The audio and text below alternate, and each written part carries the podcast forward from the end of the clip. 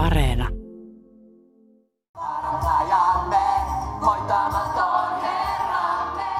Mikä tarve tässä maassa on selville pasuunan ääni, jotka julistaa evankeliumin niin kuin se kirjoitettu on, jotka ei ota pois, jotka ei lisää, vaan julistaa selvästi, että tehkää parannusta, saatte syntinne anteeksi, halleluja, te tulette Jumalan lapsiksi, saatte periä iankaikkisen elämän. Saarnaajat. Kun 23-vuotias dynaaminen saarnamies Patrick Tiainen oli vauhdissa, hän sukkuloi viikoittain ympäri maata herätyskokouksesta toiseen. Tiainen, joka itse oli käynyt taivaassa ja kuullut enkelten ääniä, oli päättänyt käännyttää koko Suomen. Hän aloitti sitä varten laajan Suomi Jeesukselle kiertueen. Tätä ennen tämä Kokkolan pasuna toi Suomeen kansainvälisen World of Faith liikkeen, joka aloitti toimintansa vuonna 2014. World of Faith Church on uuskarismaattinen ja konservatiivinen liike ja meno oli sen mukainen eli turbulenssi.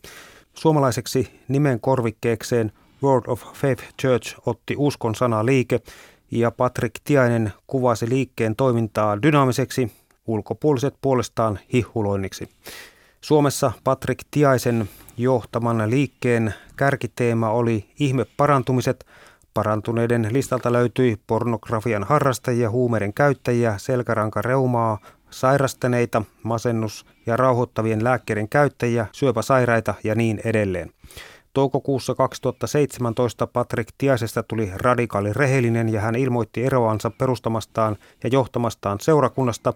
Tianen tuli kaapista ja ilmoitti, että eron syy on muun muassa mieshenkilöön oleva avioliiton ulkopuolinen suhde. Kuuntelet Saarantsarjaa. Minun nimi on Raimo Tyykiluoto ja asiantuntijana on teologian tohtori, PhD-missiologi, Israelin ystävät ryn toiminnanjohtaja ja Salom-lehden päätoimittaja kultitutkija Ilkka Vakkuri. Ilkka Patrik Tiaisen johtama uskonsana liikkeen kärkiteema oli ihme parantumiset. Mitä ajatuksia herää? Sinänsähän tietysti tämmöiset parantumisasiat on mielenkiintoisia ja eikä, eikä varmaan voisi siis sanoa, etteikö ihminen voisi parantua monella eri tavalla ja myöskin vähän niin kuin ihmeellisesti sillä tavalla, että sitä ei osata niin kuin normaalisti selittää, mutta näitä tietysti tapahtuu aika vähän. Mutta nyt tämä Patrick Tiaisen parantamiset ja koko tämä toiminta, niin hän itse tuossa viimeisen kirjan julkaisustilaisuudessa myönsi, että koko tämä homma hänen osaltaan oli vain sitä, että hän oli nuori mies ja hän huomasi, että nämä ihmiset halusivat näitä kokemuksia ja väitteitä ihme parantamisesta on aika kauheita. Siis hän myönsi huijanneensa. Ja tänäkin päivänä mä tiedän, kun olen ollut tekemisissä tämän Patrick Tiaisen ja hänen seuraajansa kanssa, niin monet uskovat, että Patrick Tiainen auttoi heitä parantumaan jostakin asiasta.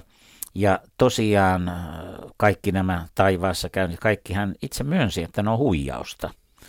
Ja niin tämä on aika kauheata. Eli, eli kuinka herkkä uskoisia ihmiset on. Eli tähän ei olisi paljastunut, ellei Patrick Tiane olisi tehnyt jotakin sellaista, niin kuin hän itse sanoi, että nämä ihmiset oli valmiit hyväksymään melkein mitä tahansa, mutta tämä asia nyt, mihinkä hän nyt sitten niin kuin, eniten joutui ihmisten kanssa vastatukseen, oli tämä sukupuolinen suuntautuminen. Tavallaan hän petti kaikkien luottamuksen, koska hän tämän yhden miehen, ainakin yhden miehen, kanssa solmi tämän suhteen. Hän oli avioliitossa ja kuvia otettiin kauhean onnellisesta avioliitosta ja heterosuhteesta. Ja hän itse myönsi, ettei hän niin kuin todellisuudessa se oli vain peite se heterosuhde. Ja, mutta nyt siis se kysymys siitä, että nämä ihmiset, eh, jos he ovat uskoon, valmiit uskomaan Patrick Tiaisen, humpuukin, niin mihinkä muu he ovat valmiit uskomaan. Siis että meillä on siis iso joukko ihmisiä, joille voidaan siis tarjota mitä tahansa, myöskin tämmöistä humpuukia, joka ei siis totta. Ja se on aika huolestuttava piirre. Ja, ja näiden ihmisten itsensä kannalta. Eli jos se johtaa siihen, että ei käytetä normaalia tervettä järkeä, ei käydä lääkärissä, ei anneta terveydenhoidon hoitaa asioita, vaan nyt tulee tämmöinen joku parantamisihmeiden seurakunnan tehtävä on suurin piirtein tehdä näitä paranemisihmeitä, niin ne on osoittautunut, että ne ei oikein toimivia ainakaan Suomessakaan. Ja, ja ennen kaikkea silloin se hengellinen sanoma tulee jotenkin nurinkuriseksi, kun raamatussa Paavalilla ja näillä oli piikki, Paavalikin piikki lihassa ja vastoinkäymisiä ja ei Jeesus kaikkia, hän paransi vain muutamia ja muut jäi sairauteen ja vaivaan, niin minkä ihmeen takia tämmöinen järjestelmä pitäisi olla, että nämä, jotka on uskovia, niin, niin he ikään kuin eivät saisi sairauksia ollenkaan. Kyllähän ne sairaukset kuuluu ihmisen elämään ja se, että, että jos me haetaan tämmöisiä ihmeitä, eli tavallaan merkkejä, niin mikä se meidän usko sitten on? Jos se edellyttää vain merkkien saamista. Se on tuota mielenkiintoinen asia, koska minusta se viittaa enemmänkin siihen epäuskoon. Tarvitaan näitä todisteita, jotta voi johonkin uskoa. Miksi ihmiset kuitenkin sitten narahtavat tällaisen humpuukin? Siinä on varmaan se, osalla on se viihdekäyttö niin kuin huumeissakin, mutta, mutta tuota, varmaan on siis paljon ihmisiä, joilla on ihan oikeasti vakavia sairauksia ja näin poispäin. Minä olen tavannut heitä ja ollut heidän kanssaan ja rukoillut heidän puolestaan. Mutta kysymys on siitä, että jos olet oikeasti tekemisissä sairauksien kanssa, niin ei ne yleensä noin vaan katoa. Jos sulla on jalka kipeä, niin se on kipeä. jos sulla on flunssa, niin sulla on flunssa. Ja jos sulla on kuumetta, niin sulla on kuumetta. Ja se yleensä sairaudet kestää jonkun tietyn ajan ja ne yleensä menee ohi. Mutta sitten jos on tämmöisiä fyysisiä isompia vammoja, niin ei ne nyt kyllä yleensä itsestään parane. Jos on jalka poikki, niin ei siihen uutta jalkaa tule, vaan keinojalka siihen on laitettava. Ja kysymys on siitä, että ihmiset monesti niin kuin epätoivoisesti hakee jotakin, joka olisi eh, niin kuin vahvistaa sitä kautta heidän uskonsa, että, että tämä lääketiede ja yhteiskunta ei ole riittävä. Tavallaan haetaan jotakin enemmän, jotta voitaisiin olla sitten ö, uskoa. Eli todistetta todellakin siitä, että Jumala voi tehdä jotakin, mitä tiede ei voi tehdä. Hyvähän tässä Patrick Tiaisen tapauksessa on se, että hänen vedätys kesti vain kolme vuotta, kunnes hän ymmärsi lopettaa ja tunnustaa tekonsa. Monet valheessa ja epärehellisyydessä rypevät saarnaajat jatkavat vuosikymmenestä toiseen ilman tunnotuskia. Joo, hän kertoi tuossa kirjansa julkaisi tilaisuudessa, että, että hänellä todella oli valtavia tunnontuskia, koska tämä juttu oli koko ajan. Eli hän esiintyi ja seurakunnassa ja puhui esimerkiksi tämmöistä miehen ja miehen välistä suhdetta vastaan, seksisuudetta vastaan, ja hänellä kuitenkin oli itsellä koko ajan sellaisia tuntemuksia. Hän tiesi tavallaan olevansa tämmöinen mies, joka on kiinnostunut miehistä seksuaalisesti. Ja koko tämän kulissin pitäminen, se oli hänelle raskasta, mutta hän teki sen, koska hän koki, että nämä ihmiset, jotka sinne tuli, niin he odottivat häneltä tätä. Ja hän yritti niin kuin tavallaan näiden ihmisten toiveita täyttää. Mutta että miten, miten kauheata tämä on? Että jos ihmiset sitten toivoi oikeita paranemista ja hän itse myönsi, että hän ei sitä tehnyt. Ja jos hän väitti olensa taivaassa eikä ollutkaan taivaassa ja niin edespäin, niin, niin tämä vaan kertoo meille sen, että että ihmiseen ei voi luottaa. Että kyllä se on, jos on uskovainen, niin voi luottaa vain Jumalaan. Ja terveeseen järkeen. Kyllä, ja Jumala on antanut meille terveen järjen, jotta me sitä käyttäisimme, niin Paavalikin sanoi. Todetaan tähän nyt vielä varmuudeksi, että kyllä saarnaajien joukossa on myös niitä henkilöitä, jotka nostavat elämän polulta ojan puolelle kellahtaneita ihmisiä takaisin polulle ihan hyvästä sydämestä, mutta miten sitten erottaa huijarisaarnaaja ja vilpittymin aikein liikkuva saarnaaja? Tämä on tietysti vaikea kysymys. Mä luulen, että sellainen saarnaaja, joka on oikealla, niin se yrittää niin kuin raamattuun tai kirjallisiin lähteisiin vedota näissä esityksissään, eikä lupaa liikoja – Eli eikö se nyt alkuperä Jeesuksenkin okettava rukous ollut, että tapahtukoon sinun tahtosi. Eli rukouksessahan on alun perin ollut kysymys mukautumista ja sopeutumisesta Jumalan tahtoon, kuitenkin niin, että yrittää toimia sen tahdon suuntaisesti. Ja nyt sitten tämä ongelma on siinä, että nämä huijarit yrittää saada meidät suuntautumaan heidän tahtonsa mukaan, eikä tämän Jumalan tai raamatun tahdon mukaan. Mutta se ongelma on nyt siinä, että ihmiset yleensä, raamatussakin puhutaan korvasyyhyyn saarnaamisesta, niin yleensä semmoinen saarnaaja, joka on sanotaanko rehellisillä aikeilla, niin se ei välttämättä kiinnosta. Ihmisiä kiinnostaa vähän tämmöinen poikkeava, vähän kielletty, salaperäinen. Siinä pitää olla vähän jotakin tutinaa ja kutinaa, jotta se kiinnostaa. Että se on vakava kysymys, että varmasti siis on paljon sellaisiakin, jotka on ollut ja on hyviä saarnaajia ja joidenka puheet on auttaneet siihen, että ihmiset on muuttaneet toimintamalleja ja päässeet vaikka huumeista tai alkoholista eroon, niin se on kaikki totta. Mutta nyt kysymys on siitä, että, että jos me lähdemme tämmöisen saarnaajan varassa tekemään jotakin ja unohdamme sen kokonaisuuden, eli, eli meidän pitää ottaa huomioon se elämä, missä me elämme. Me pitää ottaa toiset ihmiset huomioon ja tehdä tarpeellisia muutoksia omaan elämäämme, eikä vaan rakentaa jonkun saarnaajan varaa, vaan, vaan se saarnaajan asiat voivat olla niin kuin yllykkeenä korjata elämän niitä juttuja, mitä me tehdään ja, ja ikään kuin tehdä sellaista lainausmerkeissä parannusta.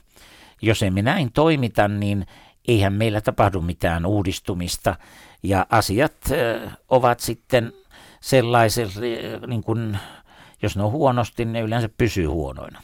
Uskonnollisia lahkoja sisäpiiristä käsin tarkastelevassa kirjassa Harhaan johtajat vahvassa uskossa Tiaisen kerrotaan väittäneen muun muassa käyneen taivaassa ja kuulensa enkelten ääniä, niin hän ainakin itse uskoi, ja uskostahan tässä nyt loppujen lopuksi on kysymys. Taivasmatka kesti ilmeisesti parisen minuuttia, mutta tiaisesta se tuntui tunnilta. Tästä reissusta kirjoitti myöskin Hesari. Mikä saa ihmiset tavoittelemaan tällaisia hurmoksellisia tiloja? No siis sehän on niin kuin vanhastaan ollut siis, puhutaan pakana maailmasta, niin nämähän on ihan eh, niin kuin tärkeimpiä tämmöiset, että pyritään ekstaasiin, hurmostilaan. Eli poppamiehet ja kaikki tämmöiset on myöskin pyrkineet, orakkelit kaikki. Ja semmoiset monet ihmiset, jotka nykyisin katsotaan jopa mieltään sairaaksi, niin niitä saatettiin entisessä kulttuurissa pitää arvostettuna ihmisiä, koska ne vaikutti olevan tuosta ekstaasista tai näin.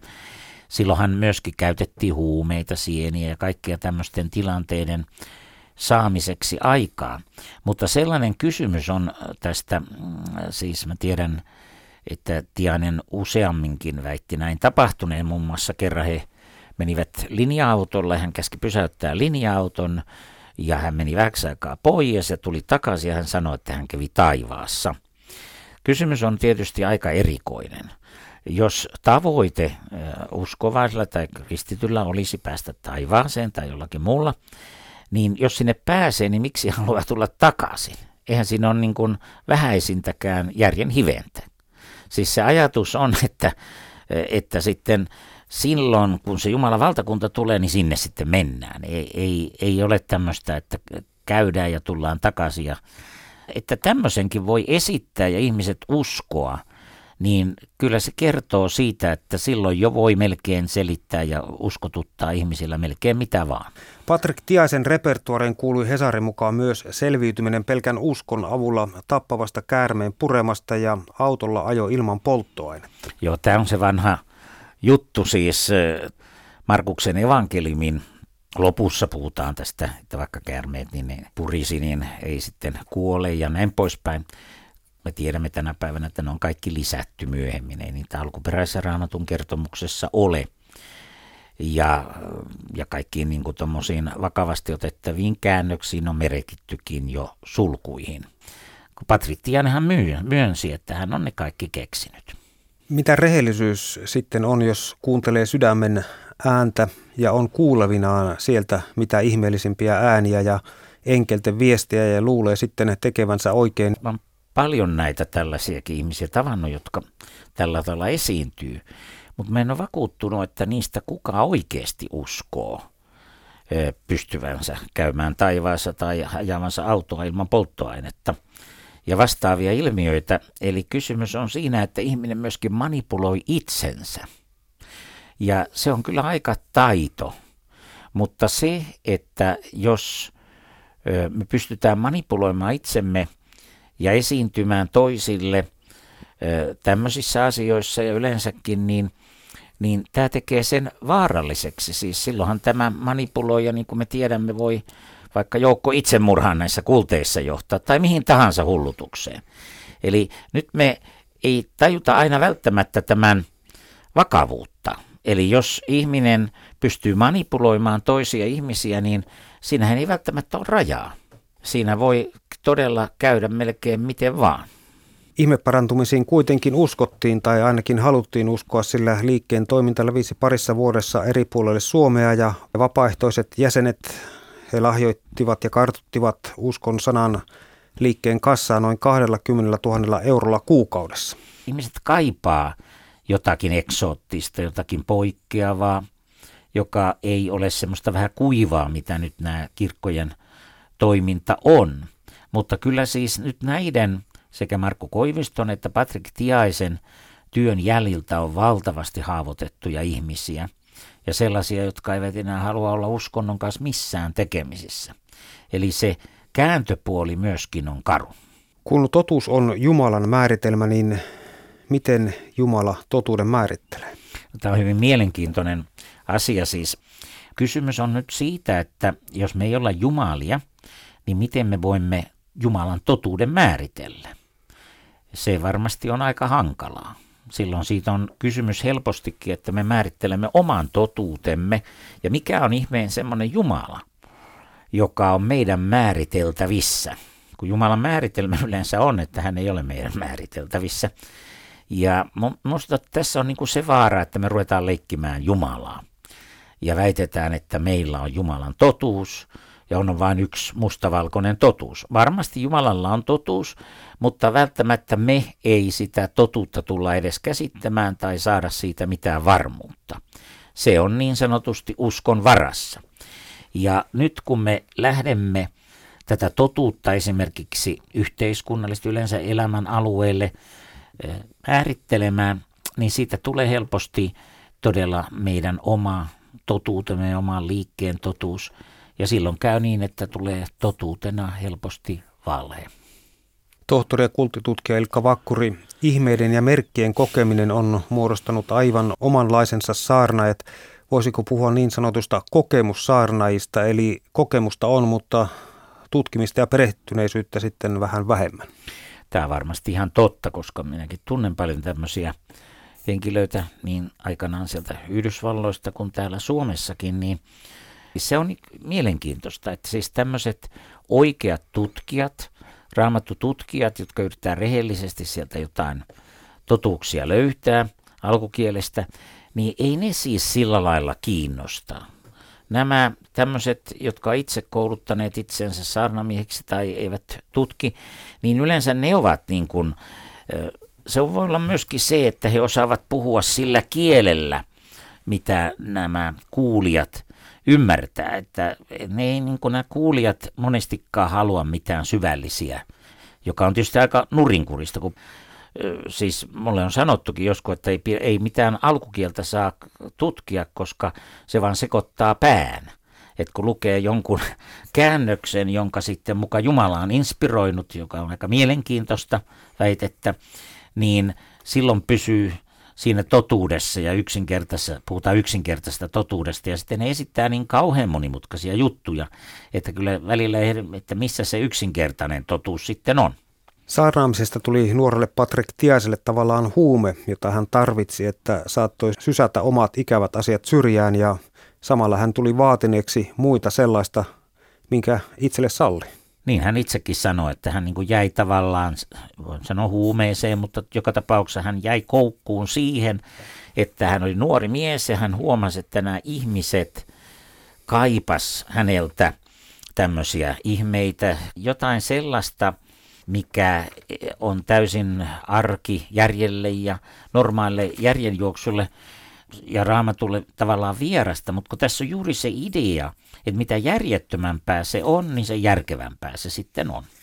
Kansainvälinen Word of Faith-liike, johon uskon sana siis kuuluu, liitetään yleensä niin sanottuun menestysteologiaan. Menestysteologia korostaa sitä, että oikea uskon elämä näkyy myös suoraan aineellisessa menestymisessä, hyvinvoinnissa ja terveydessä. Menestysteologissa tarjotaan usein helppoja ratkaisuja ja usko nähdään vastauksena kaikkeen. Ilkka, minkälainen ongelma se on, että menestys ja teologia kytketään toisiinsa? No siinä on se tietysti ongelma, että ei raamatussa oikeastaan niitä kytketä. Siis sen takia niitä ei ole vaikea ottaa uudesta testamentissa menestysteologian oppikirjaksi tai esimerkkejä. Sen takia ne yleensä otetaan vanhasta testamentista, mutta ne on aivan nurinkurisia. Että esimerkiksi sanotaan, että Abraham oli rikas ja se oli siunaus ja tällä tavalla. Mutta eihän siis Abrahamille ei sallittu rakentaa kaupunkeja eikä mitään sellaista loistoa ja sellaista siunausta, vaan hän piti elää teltoissa ja samoiten sitten Iisakin ja Jaakobin. Eli kysymys on siitä, että ei, ei tämä ikään kuin voi näin ajatella, että se menestyminen olisi joku uskon mitta, ja se tosiaan, että mitä paremmin menestyt, niin, niin sen parempi uskovainen on. Eihän ne nyt muut siellä eikä äh, Abrahaminkaan, äh, monesti olivat köyhyydessä ja niin poispäin. Ja lisäksi tämmöisessä paimentolaisyhteisössä niinhän se omistaminen oli jaettua. Eli, eli toisin sanoen, niin se oli tämmöistä toisista huolehtimista myöskin. Ja äh, kyllä se nyt varmasti on niin, että monesti ne, jotka ovat uskollisia ja tekevät työtä uskollisesti, niin ovat aika kaukana tämmöistä menestysteologiasta ja menestyksestä. Joillekin on menestystä, toisille ei, ihan noin niin kuin jo maallisessakin mielessä, mutta nyt uskossa kai olisi kysymys ymmärtääkseni hengellisistä asioista ja hengellisistä menestymisestä, että tässä sotketaan maallinen ja hengellinen helposti keskenään. Patrik Tiainen ei suoraan kytkenyt uskon sanaan menestysteologiaa, mutta näki, että uskolla ja menestyksellä oli yhteys. Uskon sanan tilaisuuksissa, joissa katto oli korkealla, seinät leveällä ja esityslava estoton, todistettiin kuinka masennus oli väistynyt, Jumala oli antanut uuden paremman työn, isomman asunnon ja uusia kalusteita. Vauhtiin päästöön Patrik Tiainen oli selvästi herra omassa kirkossaan. Joo, mä muistan, mä oon ollut paikalla kun vierailu muutaman kerran hänen seurakunnassaan sinne kutsuttu, kun meillä on ollut ulkomainen vieras. Se, mitä minä muistan ja koin, oli se, ja meidän vieras sanoi ihan samaa, oli, että se oli niin kuin teatteria. Siinä mukaan hymyiltiin ja näin poispäin näki, että siellä oli ihmisiä, jotka olivat oikeasti masentuneita, entistä masentuneempia, koska se on se, että jos sä käyt tämmöisen keinotekoisen pirteyden ja että kaikki ongelmat on ohi, kun ei ne ole, niin siitä tulee kahtalainen masennus. Tämmöinen teeskennelty iloisuus ja ongelmattomuus, niin se kostautuu hyvin helposti. Patrick Tiasessa täytyy olla jonkinlaista karismaattista särmää kuitenkin, kun hän pystyi uskottavasti venyttämään totutta ja maallisia lakeja. Joo, jos varmaan seuraa joku, katsoo hänen ohjelmiaan, ajatelkaa siis, hän on paljastunut huijariksi, hän itsekin myöntää, ja siltikin tänä päivänä siellä YouTubessa monet katsoo ja ihan aidosti uskoo, mitä hän sanoo, koska ihmiset on semmoisia. Tietysti ihan pienempi, pyhä pienempi joukko tekee näin. E, mutta siis eihän siis se, että esiintyy juopuneena pyhästä hengestä ja huutaa ja tanssii ja käyttäytyy lähes mielipuolisen tapaan, niin en tiedä mitä karismaattisuutta, se on poikkeavaa käyttäytymistä. Hän pyrki käyttäytymään poikkeavasti ja mm, silloin tämmöinen, nämä ihmiset niin koki sen poikkeavan käyttäytymisen juuri sellaisena haasteena. Eli toisin sanoen, jos ihminen käyttäytyy voi sanoa nyt niin kuin järjettömästi, niin sunhan täytyy päätellä, että onko se hullu vai, vai onko se joku kauhean hengenmies. Ja, ja tuota, tämmöinen päätön käytös, niin se on kuitenkin jollain lailla ihmisiä kiehtoo siinä mielessä, että kun varsinkin suomalaisilla meillä on jäykät tavat käyttäytyä ja esiintyä, niin jos joku vähän päästää vapaalle ja huitelee ja, ja se kyllä kiehtoo siis tämmöinen hengellinen juopumus monia ihmisiä, koska, koska siinä on jotakin kiellettyä salaista, kun ei saisi olla juopunut noissa piireissä, mutta saa olla hengellisesti juopunut. Ja tämä on semmoinen, joka koukuttaa joitakin ihmisiä. Patrick Tiaisen nuoruus ei ollut helppo. Pienikokoista poikaa kiusattiin koulussa niin, että hän vaipui masennukseen ja itse tuhoisuuteen. Apu löytyi ylhäältä. Rippikoulussa Tiainen koki herätyksen ja löysi tarkoituksen elämälleen. Hesarin kirjoituksen mukaan rippileirillä Patrick Tiainen istui laiturilla ja katseli kuvajaistaan järven pinnasta. Patrick näki, että hänen kasvojensa tilalle veden pintaan ilmestyi kotkan hahmo. Kotka, se tarkoittaa profettaa, tulkitsi Tiainen. Lukion aikana Tiainen tulkitsi jälleen saanensa Jumalan johdatuksen, kun sai yhdellä kurssilla perehtyä Keniaan. Myöhemmin oppilaat Tiainen yhtenä joukosta pääsivät matkalle Keniaan ja vierailivat kirkon ylläpitämässä lasten kodissa. Armeijan jälkeen Tiainen palasi Keniaan ja tutustui paikalliseen World of Faith-yhteisöön ja opiskeli raamattu koulussa. Keniassa hän sai näyn seurakunnan perustamisesta Suomeen. Maaliskuussa 2014 vain 20-vuotias Patrick Tiainen rekisteröi uskonnollisen yhdyskunnan nimeltä Uskon sana, World of Faith Finland ja Jeesuksen toisen tulemisen malttamaton odotus alkoi. Ilkka Patrick Tiaisen perustama Uskon sanaliikkeen arvot olivat selkeän konservatiivisia, homoseksuaalisuuden harjoittamista, homoliittoja, aborttia, tai eutanasiaa ei hyväksytty. Ristiriita tekojen ja sanojen välillä oli lopulta kohtalokas Patrikille. Vahvaa näyttelevä nuori mies meni rohkeasti päin helvettiä uskotellessaan itselleen auttavansa ihmisiä, vaikka todellisuudessa hän vain ilmeisesti haki itselleen hyväksyntää. No näin hän ainakin itse sanoo, että se on, tämä on hänen itsensä luonehdinta. Ja kysymys on siitä, että että me tavallaan niin kuin tuhoamme toisia ihmisiä, koska nämä ihmiset sitten ikään kuin tämmöisen niin kuin Patrick Tiaisen kautta ajattelet, että Jumala toimii. Tämä on niin kuin tavallaan Jumalan sijainen, tämä Patrick Tiainen. Ja jos ei hän olekaan Jumalan sijainen eikä toimikaan sillä lailla, niin, niin se on, on tietysti vakava kysymys näille. Ja niin kuin Patrick Tianen sanoi, niin se oli hänelle ihan kauhea paikka, kun ne ensin palvoi häntä käytännössä lähes Jumalana, niin nyt ne samat ihmiset sanoi, että hän on nyt saatana ja saatanan, eli ne ei halunnut edes keskustella hänen kanssaan, hänen kokemuksistaan, näkemyksistä, ne hylkäs hänet täydellisesti.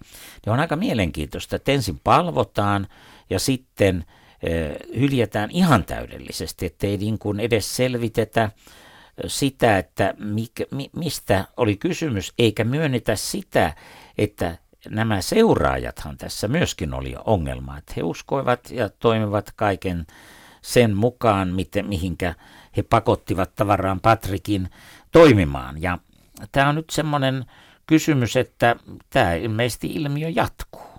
Ei Patrick Tiainen oli vain yksi ilmiö näitä ilmiöitä on siellä ja tapahtuu varmasti tänäkin päivänä tämmöisissä tietyissä piireissä, äärikarismaattisissa piireissä ja se vaan nämä ihmiset on ne, joka ainakin minua huolestuttaa, että he tarttisivat todellista sieluhoitoa ja lohtua ja johdatusta elämäänsä ja, ja nimenomaan muutosta tähän, että etsitään koko ajan jotakin ihmeellistä, poikkeavaa, tavallaan niin kuin vähän kiellettyäkin. Ja se, siihen ihmisiä pitäisi niin kuin johtaa, että heille saisivat tasapainon elämänsä eikä etsisivät jotain ääriilmiöitä. Patrick Tiainen ehti viettää kolme pitkää vuotta karismaattisena pastorina, kunnes hän romahti täysin, hakeutui psykiatriselle päivystyspoliklinikalle. Siellä hän kertoi, ettei enää ollut pystynyt nukkumaan kolmeen vuorokauteen, ettei hän tunnistanut enää kehonsa rajoja, että hän oli naimisissa, mutta petti vaimoaan miehen kanssa, että hänen lähimmät ihmisensä halusivat manata homoseksuaalisuuden hänestä – että hän oli irtisanoutunut seurakunnan johtajan tehtävästä ja ettei hän tiennyt, minne uskaltaisi nyt mennä. Patrick Tianen oli johdattanut itsensä kadotukseen, mutta hän sai apua. Tianen on myöhemmin varoittanut, että hyvin karismaattinen liike voi viedä ihmisen uskonnolliseen psykoosiin asti ja ruokkia näitä oireita, jos ihminen ei saa oikeanlaista apua. Joo, siis tämmöisiä tapauksia on aika paljon loppujen lopuksi, jos ajatellaan. Ja monissa siis tämmöisissä karismaattisissa seurakunnissa on kymmeniä ihmisiä, joilla on vakavia mielenterveys- ja vastaavia ongelmia. Ja monesti näissä olevat pastoritkin ovat ihan ahdistuneita, koska he ei varsinaisesti ole mitään psykoterapeutteja tai psykiatreja, eh, vaan he haluaisivat hoitaa enemmänkin tämmöistä hengellistä sieluhoitoa. Ja usein nämä ihmisten psyykkiset häiriötilat ja ongelmat, niin ne kietoutuu tähän uskonnollisuuteen ja tosiaan voi johtaa psykoosiin asti. Ja kysymys on nyt siitä, että, että mikä on meidän tehtävämme. Siis jos, jos tämmöinen liike aiheuttaa ihmisille enemmänkin mielenterveysongelmia, kun antaa rauhan – ja, ja tuota, johtaa heitä hyville teille, niin mistä tässä oikein on kysymys? Tohtori ja kulttitutkija Ilkka Vakkuri, matka idealismista idiotismiin voi joskus olla houkuttava, kun se on niin lyhyt, helppo ja nopea. No tietysti pitää välttää tämmöisiä leimoja, leimoja että mä niin kuin usko, että ihmiset idiootteja, sen se on tietysti psykologinenkin määritelmä, mutta jos ne on niin kuin leikillisesti sanotaan, niin kysymys on siitä, että ihmisen ei ole hyvä uskoa itsestään enemmän kuin, kun tuota on kohtuullista uskoa, sanoi jo apostoli Paavalikin kirjoituksissaan.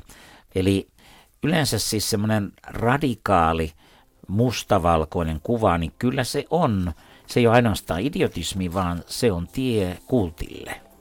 Ja se on vaarallinen tie. Saarnaajat.